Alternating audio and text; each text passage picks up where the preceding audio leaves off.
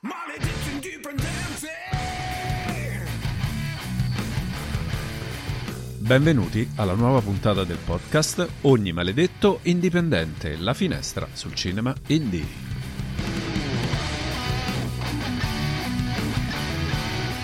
Io sono Massimo e questa è la pillola dedicata ai combattenti del cinema.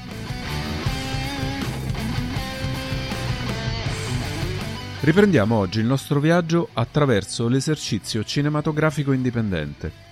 Questa volta ci fermiamo nella mia amata Torino. A Torino puoi trovare veramente di tutto, una città con un fermento culturale in continuo sviluppo, mai banale. Ogni punto di Torino ha una storia da raccontare. A proposito di storie da raccontare, permettetemi, voglio mandare un saluto al mitico Paolo Barrasso, il barbiere di via San Secondo, un grande amico che di storie ne avrebbe veramente da raccontare. Considerate che negli anni Ottanta era il punto di riferimento dei metallari e i moz piemontesi. Ciao Paolo, spero di rivederti presto, spero di tornare presto a Torino. Ma per tornare al cinema, per raccontarci meglio l'attività cinematografica della città, lascio il microfono a Gaetano Renda. Ben trovato Gaetano. Ben trovato Massimo, buongiorno a tutti, eccoci qua. Senti, come stai? Questa ripartenza che spero non si fermerà come nel passato. Eh, beh, questo ovviamente è l'auspicio che tutti, tutti, come dire, speriamo di poter mantenere. Ho fatto un conto, quando abbiamo riaperto il 26 di aprile, eh, io ho riaperto soltanto il cinema centrale, lo storico cinema SE della, della città di Torino erano ben 182 giorni che è rimasto chiuso perché avevamo chiuso per appunto il 26 di, di, ottobre. Quindi un periodo lunghissimo, infinito, interminabile. È vero, interminabile. La seconda chiusura è stata quella che poteva anche un po' spezzare le reni un po' di tutti, eh? è stata forse la più dura. Mentre la prima era forse una novità e quindi un po' ci ha stordito la seconda ha bloccato un po' una ripartenza che c'era stata, in tutta sicurezza poi tra parentesi, non mi stancherò mai eh, di dirlo. Hai perfettamente ragione, in, in realtà eh, quello che ha spezzato un po' gli entusiasmi è stato perché ci hanno chiuso, perché eh, noi avevamo riaperto qualcuno a metà giugno, qualcuno durante l'estate e pian piano si era avviato un percorso di recupero del rapporto con il pubblico, anche con uh, un rapporto nuovo con i film, con la distribuzione. Dopo, dopo il primo lockdown anch'esso lungo, faticoso, doloroso, inaspettato. Non eravamo abituati naturalmente a chiusure di questo tipo, in particolare io non chiudo mai neanche durante l'estate, quindi puoi immaginare quanto sia stato faticoso. Beh, eh, se penso che oggi questa nuova riapertura avviene con le stesse identiche restrizioni precedenti, eh, me lo chiedo ancora ragione perché siamo stati chiusi. Avessimo recuperato no, qualche restrizione in meno, probabilmente avrebbe avuto forse più senso effettivamente. Penso. Questo io l'ho scritto più volte, l'ho detto, incomprensibile perché i luoghi della cultura, cinema, erano stati capaci di stabilire un rapporto col pubblico anche da un punto di vista dell'aiuto no? Eh, sanitario al paese perché il distanziamento, sanificazione, eh, accessi graduati, quindi non è bastato, non è bastato. Tu hai detto che hai riaperto il cinema centrale, ma tu gestisci da, tempo, da tanto tempo tante altre realtà interessanti torinese e della provincia. Se ci vuoi raccontare qualcosa sulla nascita o su che, che tipo di offerta date al pubblico vostro, sia dal cinema centrale che anche dai fratelli Marx e Giardini. Cinema 2 Giardini. Cinema 2 Giardini. Sono eh, tutti e tre questi cinema eh, dei cinema storici. Appunto due resteranno ancora chiusi, il cinema Fratelli Marx e il cinema Due Giardini, così eh, come resteranno chiusi il cinema della, della provincia eh, ho aperto per la verità il Politeama di Ivrea perché Politeama di Ivrea ha un, un suo cineforum storico con oltre 1200 iscritti e ho voluto in qualche modo riaprirlo per uh, riprendere là dove avevamo lasciato con il film del cineforum e in questi giorni quel pubblico è tornato, vengono più di 200 persone al giorno che è un record nazionale in questo periodo. Eh, ritorno a Torino, Uh, la vocazione è sempre stata quella della proposta di programmazione di Cinema 6, in particolare il centrale storicamente è il più longevo perché nasce nel 1968 come Cinema 6. La storia è lunga perché parte dal 1939 e ci tengo a dire una cosa per me preziosa e importante. Il centrale nasce in quell'anno, il 39, in una struttura che erano le scuderie di Casa Reale, una delle scuderie di Casa Reale in pieno centro a Torino, a due passi dal Museo Egizio e da, da Piazza Castello e Piazza San Carlo. Eh, mi diverte molto perché ho sempre l'atto di provenienza no? quando ho acquistato eh, dove si compra da casa Savoia, questo è bellissimo. e mi trovo, no, sai, quando leggendo le righe, la provenienza Margherita di Savoia, allora si usavano due cose, eh, diciamo così, eh, il, il, censo, c'era scritto benestante, bellissimo. Nel 68 a Torino nasce la IACE, l'Associazione dei Cinema SF, quindi la prima grande organizzazione no, che pensa alle sale al pubblico dopo più di 50 anni c'è ancora la IACE e il centrale nasce esattamente come cinema SE, cioè si riconverte dopo un'attività diciamo molto, come dire, eh, di cinema più pop, di cinema eh, rivolto a un pubblico più eterogeneo, ma con 30 gennaio del 1968, con la proiezione del, del film Fuochi nella pianura, uh, film giapponese di Chikawa, non ha mai smesso oh, questa sua vocazione. L'intuizione di alcuni intellettuali di allora appunto, portò alla nascita della, della IACE. Eh, lo racconto questo mh, mm, non solo diciamo, per, per dovere storico, ma eh, perché per esempio il rapporto con gli autori eh, nel cinema è stato fondamentale. Sappiamo perfettamente che il cinema ha vissuto sempre di crisi, il, il cinema è sempre stato in crisi. Nasce nel 1895, subito dopo c'è la prima guerra mondiale, e quindi è un po' no, un problema e, e, questa è una storia che si è ripetuta continuamente. Ogni volta sono stati gli autori, sono stati gli autori eh, con i loro film e con quelli come noi, cioè quelli che hanno le sale, eh, no, che hanno scelto la via dell'indipendenza, capaci di stabilire quindi un rapporto con gli autori e, e di conseguenza con i distributori e i produttori no, che avevano quella funzione e questa relazione fa sì che dopo più di 125 anni siamo, siamo ancora qua alla faccia di chi continuamente dice il cinema è morto, c'è il DVD, il cinema è morto, c'è il VHS, il cinema è morto, c'è lo streaming, eccetera, eccetera, insomma.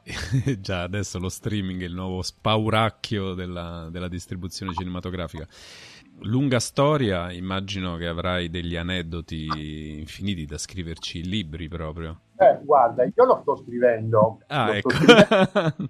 Quello che ho capito, avendo anche molti rapporti con, con l'università e non avendo mai lasciato la sala cinematografica, di cui mi occupo tutti i giorni, cioè non solo per la parte di programmazione, ma mi piace stare, stare in sala il, cinema, il mio ufficio è dietro lo schermo del, del cinema centrale. Come per fare una battuta, sono sempre stato uno fuori dallo schermo, no? Perché, insomma, eh, sono sempre stato... E, e, sai, è importante vedere il pubblico, capire quale persone vengono, eh, di che età sono, eh, perché quello ti dà la misura. Eh, quando c'è un film, lo vedi in questi giorni, per esempio, con Corpus Christi, no? Che è un film polacco bello molto. C'è un pubblico estremamente, intanto competente, viene qua per vedere quel film e tranquillamente ci sono le persone di una certa età, over 50, over 60, ma ci sono anche tantissimi giovani. Eh, la presenza in sala ti dà un metro per misurare il tuo pubblico.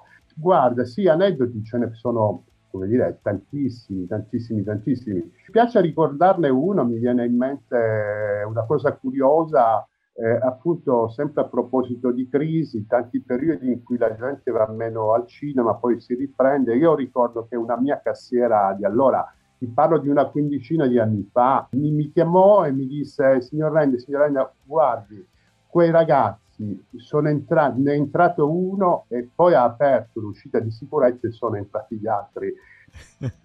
Come devo fare? E io dico, guarda, quando lo fa di nuovo, gli regalo una tessera, eh, no, così può andare al cinema perché oggi, oggi, riferito a quel periodo, quando c'è uno che per andare a vedere un film addirittura no, oh, come dire, a uno stratagemma di questo tipo bisogna assolutamente premiarlo. Ecco. Merita la tessera vitalizia proprio. Attore a honorem. Ce ne sono tanti, divertenti, anche... Il mio primo film, ti posso raccontare, questo è un altro episodio molto interessante perché ha una coincidenza strepitosa. Io sono arrivato a Torino nel del 62 nel 73 sono venuto per la prima volta al Cinema Centrale. Pensa, il primo film che io ho visto qua ed è stato proprio dire, un colpo di fulmine, è un destino. Eh, io ho visto Spettacolo di Bogdanovich. Se ricordi, Bogdanovich è quel magnifico film ambientato, mi pare, nel 51, che eh, raccontava la storia di Sammy Leone, esercente cinematografico, che quella sera proiettava eh, l'ultimo film, credo fosse un film di Howard Hawks eh, con John Wayne, eh, quello, quello della, de, de, dei buoi che devono essere portati no, da, da... Ah sì sì, che è uno degli ultimi film di John Wayne. E beh, diciamo è la storia di questo esercente dei ragazzi di quel paese, eh, come dire, il classico paese della provincia americana che vanno ad assistere all'ultimo spettacolo. Quindi il primo film che ho visto qua è per la chiusura di un cinema.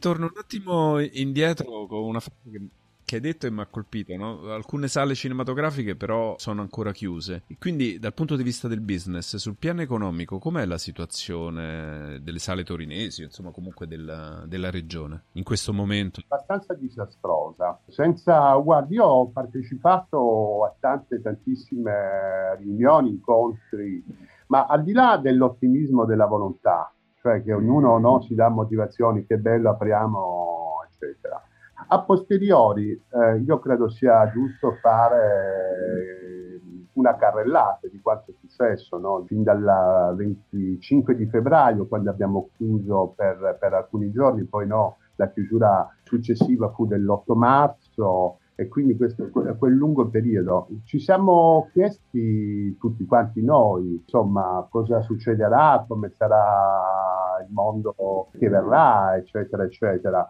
Beh, insomma, siamo rimasti molto chiusi in casa perché il primo lockdown è stato molto, molto duro. Io sono sempre venuto in ufficio e ho visto via via scivolare in realtà e traslocare i film uh, sulle piattaforme. Questo l'ho visto con molta, come dire, eh, leggerezza. È stata fatta una valutazione che ritengo potesse avere delle giustificazioni plausibili, no? Cioè una pandemia eh, le persone non possono uscire di casa e quindi cerchiamo di allietare no, le loro giornate, le loro serate, diciamo così.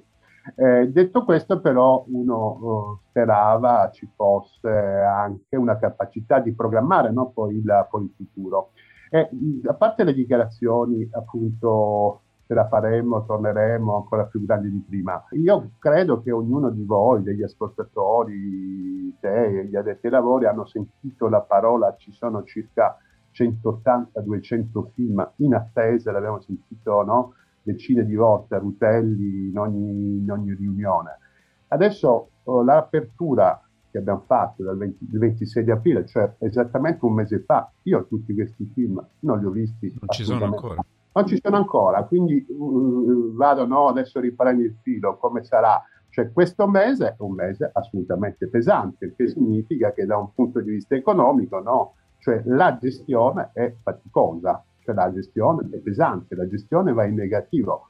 Nei, due, nei mesi estivi, quindi torno indietro, eh, i miei cinema, Fratelli Max e Due Giardini, che hanno aperto il 26 o il 27 di agosto scorso, per richiudere no, il 26 ottobre hanno, ci hanno rimesso 70 mila euro. So di circuiti che ne hanno rimessi 140, 150, cioè eh, tutto questo tra l'altro è possibile ritrovarlo nelle loro interviste e dichiarazioni su, su, sui mezzi di comunicazione. Allora, la seconda volta, non essendo più inaspettata no? come, come chiusura, poteva essere programmato. Un esempio, ma dato che noi siamo stati sempre chiusi o insomma parzialmente impediti, ma non, a me è sempre sembrato logico, in attesa di quella riapertura, beh, vi mandiamo dei link, guardatevi questi film, no? Guardatevi certo. film. Già in assoluto è grave che chi deve programmare un film nella sua sala non possa mai vedere un film.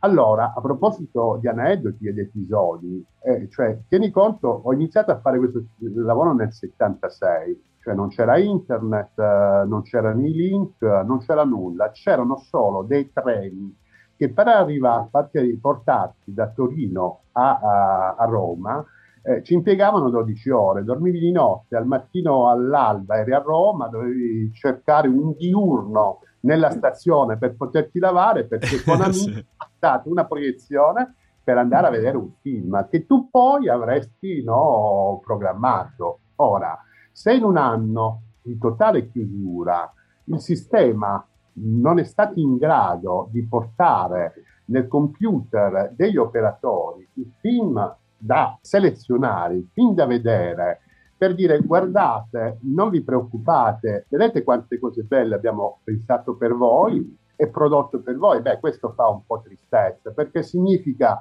in realtà, ecco, scusami, dagli indipendenti questo tipo di rapporto l'ho avuto, no? Cioè nel senso gli indipendenti, i piccoli distributori, i piccoli produttori, eh, gli autori stessi lo hanno fatto autonomamente, invece il sistema non è stato così pronto e allora questo mi dà molte preoccupazioni per, per, per quello che verrà, per domani, insomma. Certo, scavato nel cassetto dei ricordi il famoso Intercity Notte che partiva alle dieci e mezza dalla stazione di Burtina che prendevo per andare a Torino quando c'era il festival eh, di Torino che arrivavo alle sette e mezza a Torino e dovevo trovare un posto per riprendermi un pochino per poi andare all'inizio del, di quel festival. Adesso fortunatamente le cose sono un pochino migliorate, no? insomma quattro ore e mezza, cinque di treno, ma prima era veramente un, un viaggio quasi cinematografico, diciamo, nell'Intercity Notte. Assolutamente sì, e comunque spero che questi 200 film eh, no, di cui si è tanto parlato possono prima o poi svelarsi. riuscire. A me fa piacere eh, averti in trasmissione, a parte perché ti conosco da, da tanto tempo, ma anche mi fa piacere per parlare di un'associazione, visto che noi comunque cerchiamo nel nostro piccolo di raccontare un po' la realtà anche dietro al film, come dicevi te, no? tu hai l'ufficio dietro lo schermo cinematografico, dietro a un film c'è tutta una struttura che, che, porta poi alla fine il film nelle sale. E quindi mi faceva piacere averti in trasmissione per parlare di questa associazione emergente nata forse nel periodo del lockdown o qualche, qualche tempo prima, insomma, la UECI, e, mh, avevo, come ti dicevo fuori onda, dovevo avere in trasmissione Davide Fontana, che è rappresentante della UECI del Lazio. Poi, però, eh, la puntata è stata posticipata. Quindi tocca a te fare gli onori di casa e raccontare un po' che cos'è questa associazione che racchiude svariati cinema adesso, a tutt'oggi. Certo, grazie per, per averlo uh, ricordato. Sì, eh, l'associazione UECI nasce esattamente eh, nel periodo del lockdown, nasce beh, dal, dalle relazioni che alcuni di noi avevano no? già, da, già, da, qualche tempo e quindi è stato diciamo, l'intuizione, eh, è stata costituita l'associazione che tra l'altro fa parte no, della grande famiglia della CNA, quindi di quella grande confederazione che rappresenta le piccole e le micro eh, imprese. Beh, io ti dico che non facevo oh, più parte dell'ANEC Agis da, io credo, da 15 anni, perché pur riconoscendo eh, il grande valore e l'importanza che dal 45 in avanti, quando l'Agis nasce, eh, che ha contribuito certamente alla crescita no, della, culturale del nostro paese con il sistema sale, teatro, eccetera, eccetera, lentamente, diciamo così, una certa, un certo rapporto si è sfilacciato e io ero già uscito. Eh, beh, è importante avere sempre più voci, no? una pluralità ovviamente, è, estremamente positivo. Io naturalmente confido nel fatto che le varie associazioni possano no, eh, lavorare a un progetto comune. che è quello comune, che il cinema, beh, quindi non c'è nessuna contrapposizione, anzi c'è una grande volontà e voglia eh, diciamo di, di, grande collaborazione. Non a caso, solo due o tre giorni fa, eh, noi come UECI eh, abbiamo promosso una indagine sulla voglia del cinema eh, degli spettatori di tornare al cinema. Eh, è una ricerca molto importante alla quale l'ANEC ha aderito a, hanno aderito i distributori, cioè quindi ecco, è un po' come se l'altro giorno avessimo noi in qualche modo messo le basi per una collaborazione futura e questo è molto importante. Beh, evidentemente eh, diciamo, eh, tanti avevano ritenuto che eh, come dire, era arrivato il tempo no, eh, in cui eh, magari cambiare eh, in termine calcistico casacca, no? spostarsi, trovare eh, nuove energie in un'altra associazione, lo hanno sentito in molti, tant'è che sono centinaia ormai le sale no? che dire, non necessariamente diciamo, arrivano dall'ANE, che magari non erano più no, in nessuna associazione, però abbiamo creato un grande momento di dibattito che è, è stato salutare perché noi siamo rimasti in piedi eh, in tutti questi mesi grazie alla capacità di relazione che attraverso la nostra associazione eh, siamo riusciti no, con diciamo, tanta forza, tanta energia diciamo così, a, a, trasmettere a ognuno di noi. Adesso l'associazione è molto più strutturata, eh, no, ha preso la strada organizzativa che è necessaria per portare avanti come dire, le, necessarie, le necessarie battaglie eh, perché il cinema eh, soprattutto il cinema in sala torni ad essere quello che è sempre stato, cioè il centro di ogni società, di, di quel quartiere, del centro storico no? di, di, una città, della provincia. Uh, io lo ricordo sempre, sono posti dove senza il cinema non c'è la vita. Okay? A me ricorda molto, ricorderai anche tu, il, il Dolce Domani, il film di Atto Megoyan, no? Dove per un incidente muoiono i bambini di quella comunità. Ecco, una comunità senza bambini, che comunità è? Ecco, adesso insomma, lo sposto no, sui cinema. Senza il cinema non è una comunità, questo, questo lo so di persona, lo so perché sto in luoghi, per esempio Pozzano, per esempio Ivreano, dove il cinema rappresenta l'Agorà, il, eh, il, punto di incontro fondamentale dove la comunità si ritrova. Ed è questo, per esempio, eh, in uno dei miei incontri più preziosi della vita, eh, 1978, in un convegno delle cooperative culturali, fatto lì davanti al muro torto a Roma, quindi dove c'è la CGL, ok? Sì. Per il seminario delle cooperative culturali. In quel seminario, dopo insomma, le relazioni, eccetera, si face- formavano dei gruppi. Io stavo in un gruppo con Bruno Cirino, grande protagonista di una stagione televisiva di allora, Nanni Loi e Cesare Davattini, ok? Pensa che miracolato che sono stato, ok? Caspita. Ero molto... E, Galatiglia portava avanti un progetto che era se la gente vuole conoscersi, no? Era così, quindi va.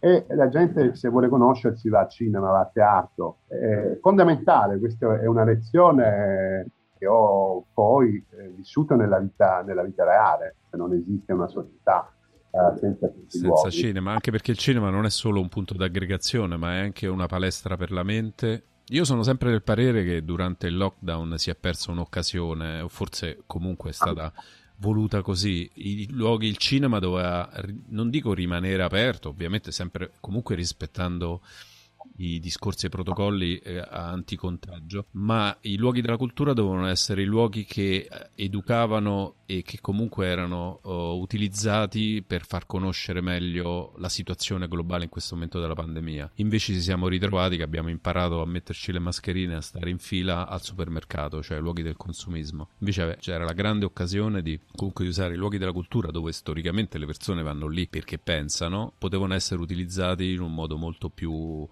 complesso e sicuramente molto più utile socialmente. Però, vabbè, io non sono, non sono il ministro della cultura, quindi non potevo suggerire una cosa del genere.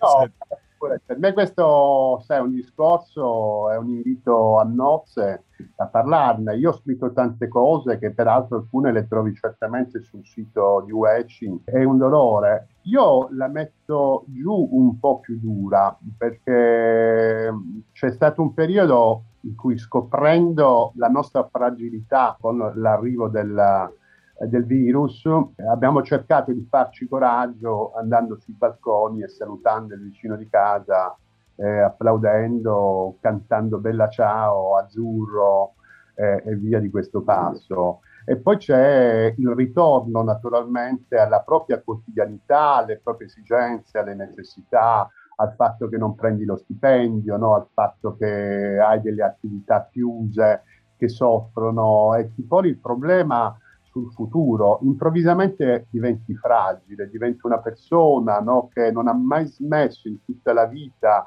di lavorare giorno e notte per la grande passione che ogni cinematografaro ha, e questo va riconosciuto, è messo di fronte invece a una situazione dove, proprio da un, da un punto di vista sociale e culturale, anziché andare in quella direzione, apriamo i musei, apriamo noi teatri, apriamo correttamente detto tu, nel, nelle, nelle eh, restrizioni, invece si è scelta una strada che quello che la cultura eh, sembrava l'unica cosa possibile è il bere e il mangiare. Cioè, esatto. Cioè, questa, questa, è stata la scelta, cioè il paese è visto come una grande sagra uh, paesana, cioè questo è mortificante. Allora, in questo senso, e se vuoi, no, parlo un attimo della questione piattaforme. Sì, era l'ultima domanda che ti avrei fatto, quindi l'anticipiamo anche perché comunque te la volevo chiedere. Questo dualismo che c'è adesso tra cinema e digitale, tra piattaforma streaming e, e cinema, tra consumismo e cultura. Parto sempre da una cosa che è il teatro, no? che ha circa 2500 anni di storia eh, è arrivato attraverso molti cambiamenti fino ai giorni nostri, cioè una storia lunghissima, lunghissima, lunghissima, per, a dimostrazione dell'importanza della cultura e quindi della necessità degli individui di stare insieme ad altri individui per eh, un rapporto con la cultura. Il cinema esiste da 125 anni, è del 1895 ed è diventato il punto di riferimento di ogni individuo no, per tutto il Novecento, ogni battesimo possibile e immaginabile, la prima pomiciata, il primo bacio, eh, eccetera, eccetera, eh, l'uomo del Novecento, l'uomo cinematografico, no, eh, l'ha fatta all'interno di una sala che come ben sappiamo e abbiamo già detto ha avuto vicissitudini incredibili, no? è quasi sempre stato fragile, ma dalla sua fragilità è sempre, eh, ne è sempre uscito forte è, ed è fortissimo perché eh, la nostra forza è la consapevolezza che non potremo fare mai a meno no, della visione collettiva. Tra l'altro il processo culturale la produzione culturale è per sua definizione no, destinata al consumo collettivo e alla visione collettiva nel caso di un film. Io credo che non bisogna essere semplicistici e semplificare ogni cosa. Io credo che sia necessario vedere in un contesto molto ampio, che è il contesto sociale, eh, non solo del nostro paese, ma di tutti i paesi, ma parlo prevalentemente soprattutto dell'Occidente dell'Occidente che esiste come civiltà, no? la civiltà mediterranea e così via, da millenni, e che ha portato eh, anche a un'organizzazione sociale e culturale di un, certo, un certo tipo. Se nel 1200 nascono i comuni, no? e quindi nascono le piazze, quelle relazioni sociali, culturali, nascono le botteghe, nascono naturalmente anche le congregazioni no, delle arti, i mestieri, eccetera, eccetera. Ripetiamolo questo perché, come dire, non sì, fa male. Certo. Ma allora, cercare in qualche modo di sostituire le sale con oh, il salotto di casa, non solo oh, questo può far male alle sale cinematografiche, no? quindi a chi fa quel mestiere, all'esercente cinematografico, no? in primis, ma questo secondo me si, dire, ha una ricaduta molto grave sull'organizzazione sociale perché l'organizzazione sociale non può fare a meno, non vuole fare a meno, no? Eh, invece di un rapporto diverso. Quindi mi chiedo se 14, 15 operatori no, di quel sistema là possano pensare con la complicità della politica miope che non vede, no? al di là del proprio naso, si può mettere in crisi non le sale cinematografiche, ma un'intera società. Certo. Cioè, è il, è il, il problema vero. Per quanto riguarda invece il rapporto tecnico fra sale e, e piattaforme, si può tranquillamente, ovviamente, con le relazioni che si possono intrattenere, trovare delle soluzioni eh, molto semplici. Bene, no? troviamo un modo perché possa esserci una, cioè noi abbiamo già preso atto del fatto che esistono le piattaforme, ok?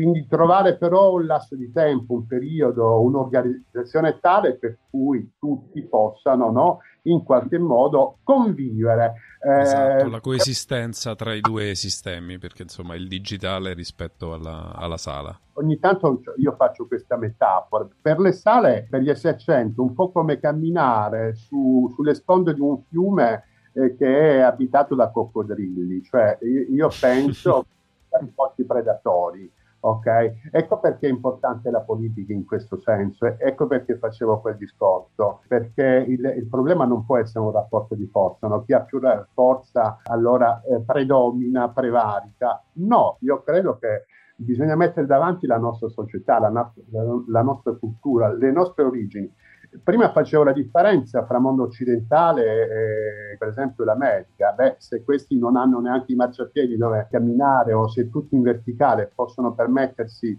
eh, no, dire, un'organizzazione sociale diversa, eh, non necessariamente noi dobbiamo mettere in crisi una cultura, un sistema millenario che tutti ci invidiano peraltro no? e tutti vogliono venire in Europa per vedere i nostri paesini, i nostri centri abitati, eh, i nostri monumenti, le, nost- le, nostre bellezze, insomma, questo, questo è. Gaetano, veramente grazie anche di questo piccolo trattato cinema e marxismo perché poi... Io sono uno dei fratelli Marx. Esatto. Ma... sono un marxista di tendenza grocista. Più grocista che Carla, insomma. Senti Gaetano, grazie di tutto. Penso ci rivedremo presto anche nella mia amata Torino e o, o i vari festival che adesso piano piano stanno ri, ricominciando a essere fisici. Un abbraccio e a presto. Grazie a te, grazie, eh, saluto a tutti.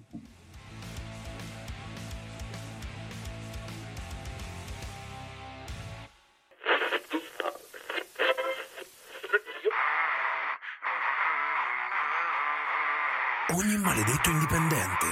La finestra sul cinema indie. Originali in un mondo di copie.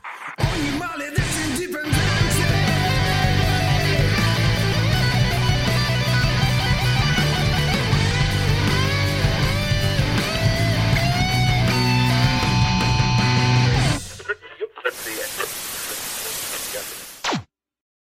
Lucky Land slots, you can get lucky just about anywhere. Dearly beloved, we are gathered here today to. Has anyone seen the bride and groom?